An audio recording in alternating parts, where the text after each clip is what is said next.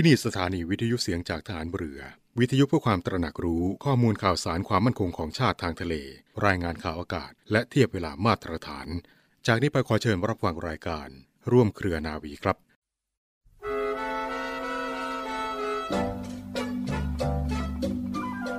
หลักของคุณธรรม คือการคิดด้วยจิตใจที่เป็นกลาง ก่อนจะพูดจะทำสิ่งไรจำเป็นต้องหยุดคิดซะก่อน เพื่อรวบรวมสติให้ตั้งมั่น และให้จิตสว่างแจ่มใส ซึ่งเมื่อฝึกหัดจนคุ้นเคยชำนาญแล้ว จะกระทำได้คล่องแคล่ว ช่วยให้สามารถแสดงความรู้ ความคิดในเรื่องต่างๆ ให้ผู้ฟังเข้าใจได้ง่าย ได้ชัด ไม่ผิดทั้งหลักวิชา ทั้งหลักคุณธรรม พระบรมราชวาทของพระบาทสมเด็จพระบรมชนกาธิเบศรมหาภูมิพลอดุลยเดชมหาราช บรมนาถบพิตร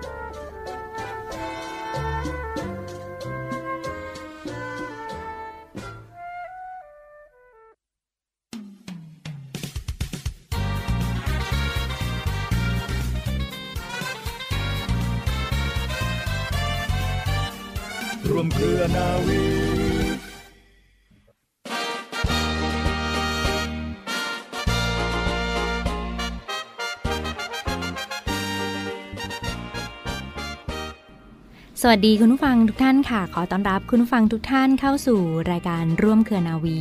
กับเรื่องราวสาระความรู้และข่าวสารที่นำมาฝากคุณผู้ฟังกันเป็นประจำทุกวันสำหรับเรื่องเล่าชาวเรือในวันนี้ก็มีเรื่องราวเกี่ยวกับมูลนิธิอานันทมหิดลมาฝากคุณผู้ฟังกันค่ะ มูลนิธิอานันทมหิดล และการมอบทุนมูลนิธิอานันทมหิดล ถูกตั้งขึ้นด้วยสมเด็จพระศรีนครินทราบรมราชชนนี ทรงสนพระราชาฤทัยในสวัสดิภาพและความเป็นอยู่ของพระสกนิกร ทรงตระหนักว่าราชอาณาจักรต้องมีผู้เชี่ยวชาญในวิชาการชั้นสูง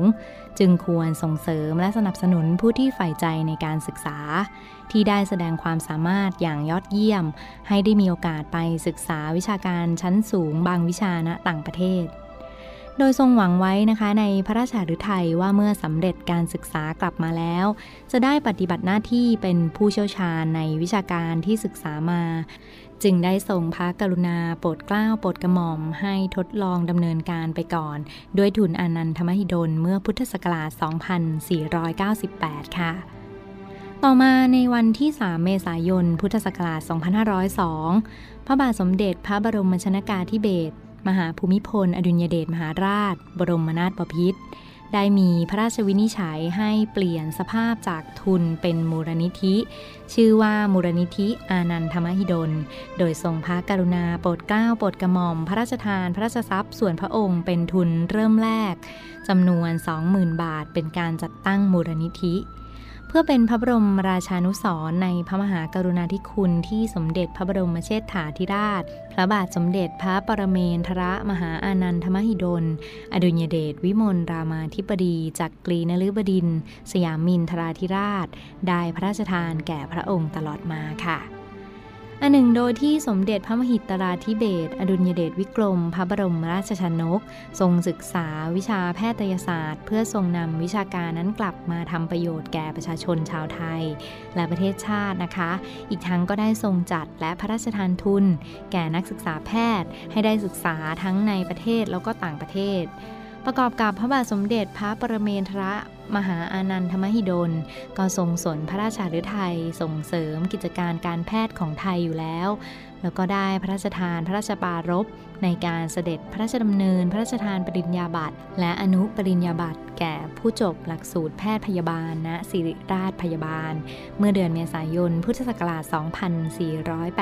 2489 ว่าด้วยพระราชประสงค์ให้มีการผลิตแพทย์เพิ่มมากขึ้น เพื่อให้เพียงพอที่จะช่วยเหลือประชาชน อันเป็นผลให้เกิดคณะแพทยศาสตร์ขึ้นณโรงพยาบาลจุฬาลงกรณ์ค่ะทำให้พระบาทสมเด็จพระเจ้าอยู่หัวรัชกาลที่ 9 ได้ทรงพระกรุณาโปรดเกล้าโปรดกระหม่อมตั้งทุนอานันทมหิดลขึ้นมาแล้ว ก็ได้มีการพระราชทานทุนแก่นักศึกษาวิชาแพทยศาสตร์ เพื่อเป็นการประเดิม และต่อมาก็มีการเพิ่มสาขาวิชาอื่น ๆ ขึ้นมาอีกด้วยค่ะ ในพุทธศักราช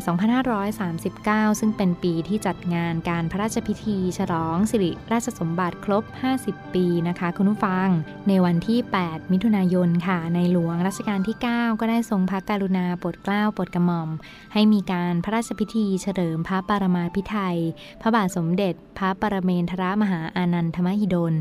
และทรงบำเพ็ญพระราชกุศล ทักษิณานุปทาน ณพระที่นั่งอมรินทร์วินิจฉัย ในพระบรมมหาราชวัง และทรงพระกรุณาโปรดเกล้าโปรดกระหม่อม ให้อารักษ์อ่านประกาศเฉลิมพระปรมาภิไธยเป็นพระปรมาภิไธยอันวิเศษ ตามแบบแผนโบราณราชประเพณีท่ามกลางสโมสรแห่งพระบรมวงศานุวงศ์คณะองคมนตรี คณะรัฐมนตรี ข้าราชการฝ่ายพลเรือน ทหาร และข้าทูลละอองธุรีพระบาทค่ะ และในส่วนของตรามูลนิธิอานันทมหิดลนะคะ ตรามูลนิธิอานันทมหิดลจะเป็นรูปเหรียญรัตนาพรรัชกาลที่ 8 อักษรพระปรมาภิไธยอปรย่อมาจากคำว่าอานันทมหิดล ปรมราชาธิราชา หมายความว่าพระบาทสมเด็จพระปรเมนทรมหาอานันทมหิดล ซึ่งเป็นพระมหากษัตริย์ที่ยิ่งใหญ่กว่าพระมหากษัตริย์ทั้งปวงค่ะ การดำเนินการบริหารงานของมูลนิธินะคะ มีผลต่อเนื่องมาเป็นเวลา 38 ปีเศษ ด้วยเดชะพระบารมีกิจการของมูลนิธิอนันทมหิดล เจริญมาด้วยความมั่นคง ทั้งฐานะการเงิน และการบริหารทั่วไปพระบาทสมเด็จพระเจ้าอยู่หัวรัชกาลที่ 9 เป็นผู้พระราชทานกำเนิด แก่มูลนิธิอานันทมหิดล และทรงเป็นนายกกิติมศักดิ์ของมูลนิธิด้วยค่ะคุณผู้ฟัง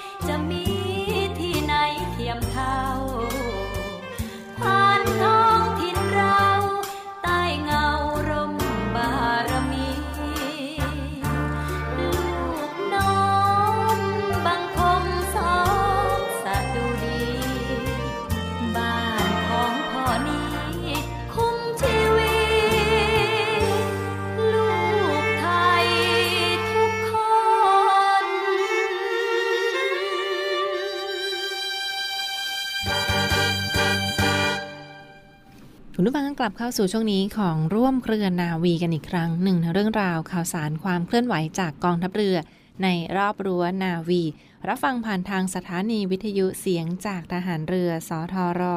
15 สถานีค่ะ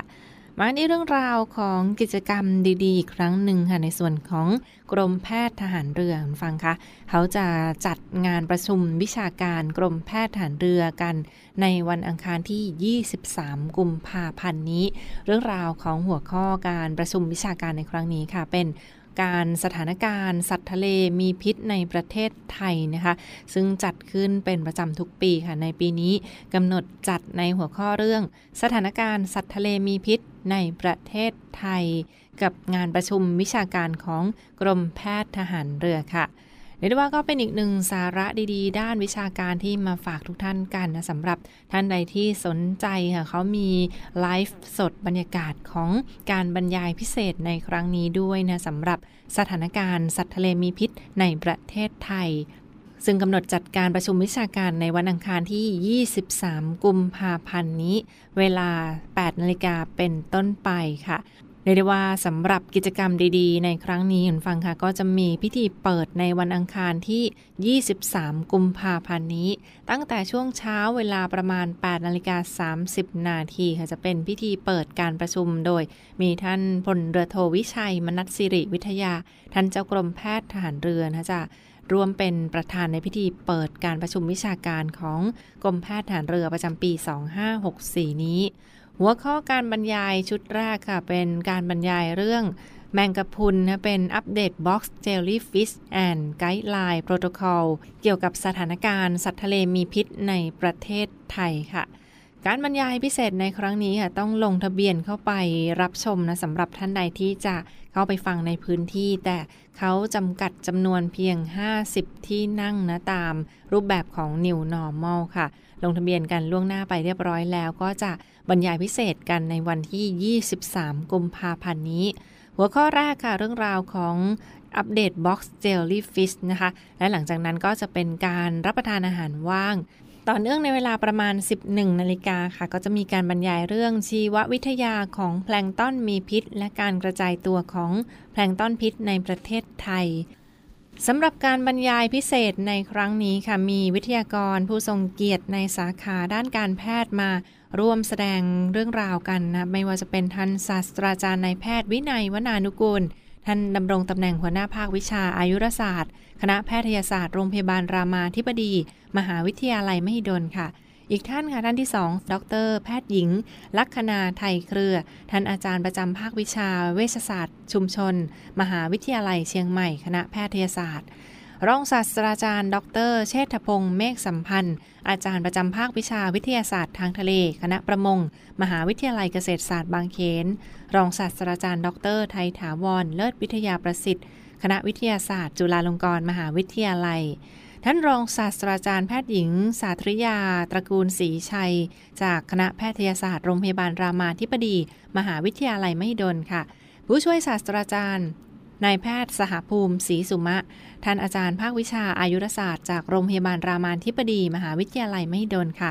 ดรจิราพรเจริญวัฒนาพรนะคะท่านผู้อำนวยการส่วนวิชาการและศึกษาวิจัยระหว่างประเทศ สถาบันวิจัยและพัฒนาทรัพยากรทางทะเลและชายฝั่งรวมทั้งท่านนาวตรีแป้งร่ำยงเจริญ รองหัวหน้าสถาบันฝึกอบรม สาขาวิชาเวชศาสตร์ป้องกันนะคะ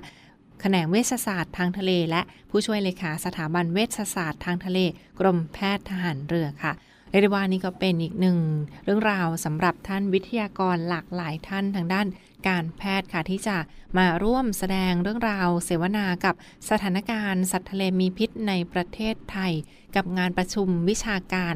กับงานประชุมวิชาการกรมแพทย์ทหารเรือ ประจำปี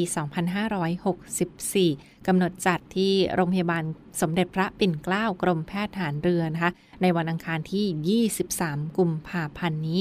สนใจสอบถามรายละเอียดเพิ่มเติมได้ค่ะที่ไม้เลขโทรศัพท์ค่ะ 0826242354 0826242354 อีกหนึ่งเรื่องราวที่มาฝากทุกท่านกันในช่วงนี้ค่ะ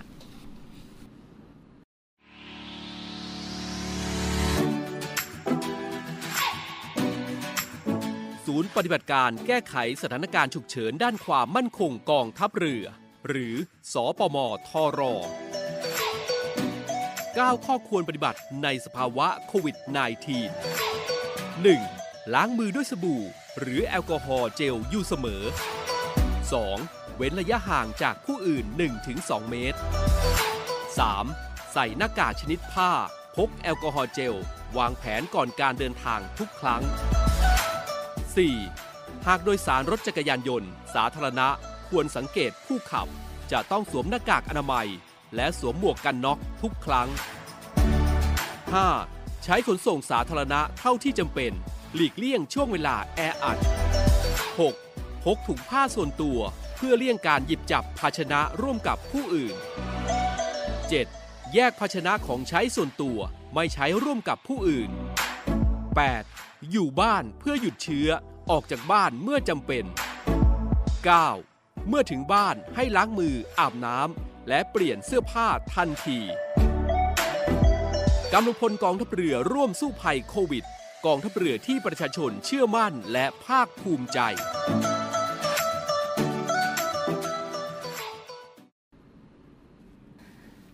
หรือว่าต่อเนื่องกันที่อีกหนึ่งเรื่องราวสาระน่ารู้มาฝากทุกท่านกันนะสำหรับโรคภัยไข้เจ็บหรือโควิด -19 ฟังค่ะ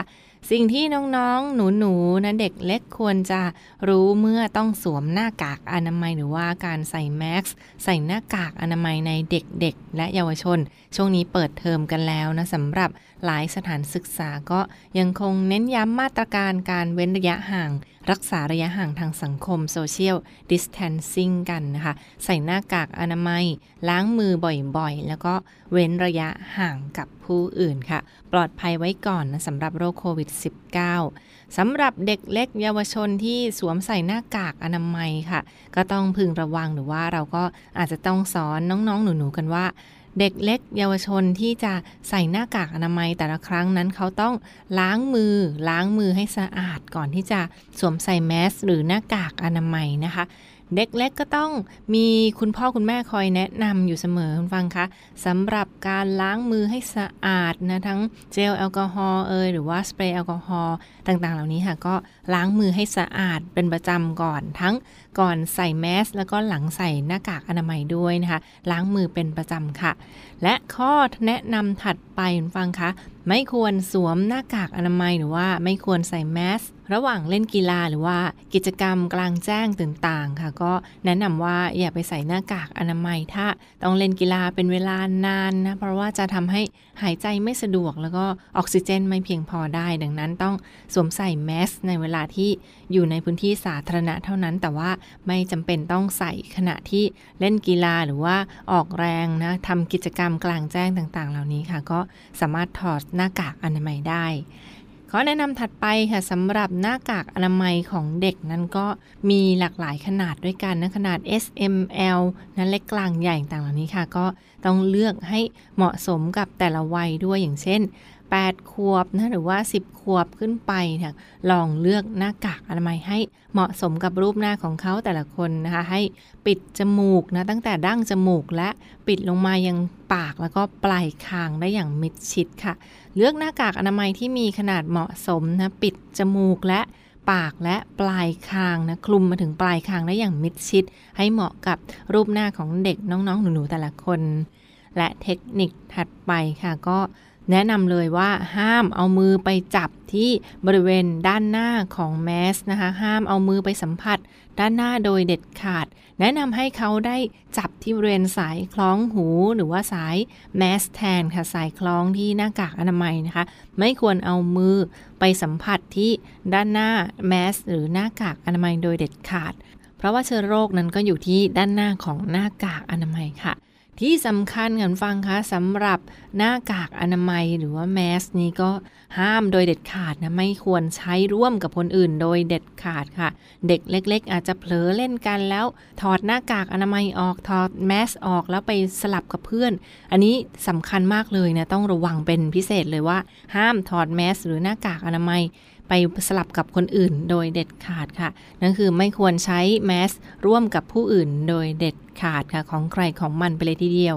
แนะนำว่าลองใช้เป็นสายคล้องแมสดูนะคล้องคอไปด้วยเลย ขณะที่เขาถอดจะได้ไม่ต้องเผลอเอาไปใช้รวมกับเพื่อนคนอื่น ๆ เทคนิคสุดท้ายเห็นฟังคะถ้าจำเป็นต้องใส่แผ่นเฟสชิลนะหรือว่าแผ่นที่บังด้านหน้าเพียงอย่างเดียวค่ะ ก็แนะนำว่าต้องใช้เป็นขนาดที่ใหญ่แล้วก็ปิดคลุมทั้งใบหน้านะคะ หากจำเป็นต้องใส่เฉพาะเฟสชิลจริง ๆ ควรใช้เฉพาะที่ปิดคลุมทั้งใบหน้านะแล้วก็คลุมไปถึงด้านข้างด้วยเลยยิ่งดีค่ะ เพราะว่ามันจะสามารถกันละอองน้ำลายได้ในระดับหนึ่งฝอยละอองน้ำลายได้นะคะแต่ว่าก็กันได้ไม่ดีเท่ากับแมสหรือว่าหน้ากากอนามัยนั่นเอง ถ้าจำเป็นจริง ๆ ต้องใส่เฟสชิลควรใช้แบบที่ปิดคลุมทั้งใบหน้านั่นเอง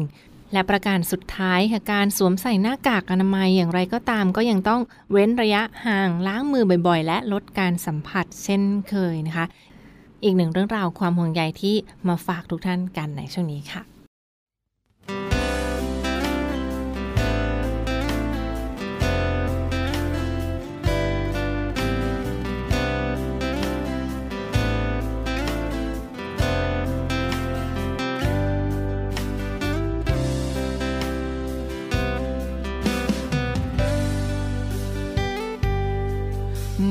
กลางอีสานใต้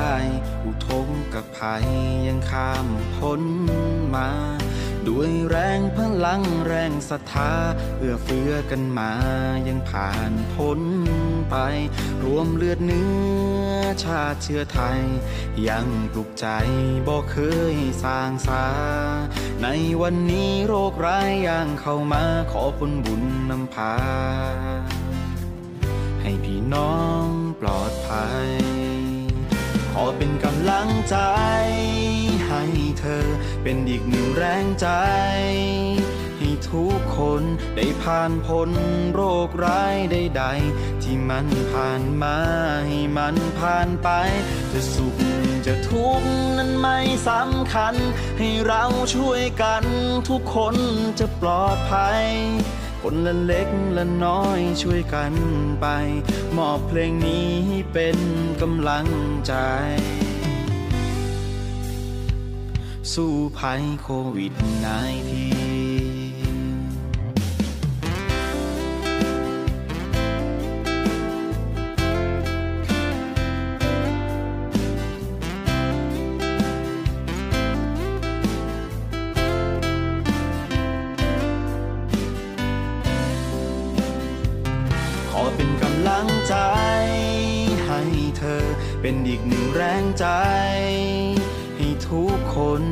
ผ่านพ้นโรคร้ายใดๆที่มันผ่านมาให้มันผ่านไป จะสุขจะทุกข์นั้นไม่สำคัญ ให้เราช่วยกันทุกคนจะปลอดภัยคนละเล็กละน้อยช่วยกันไป มอบเพลงนี้เป็นกำลังใจ ให้คนไทยทุกคน มอบบทเพลงนี้เพื่อเป็นกำลังใจ สู้ภัยโควิด -19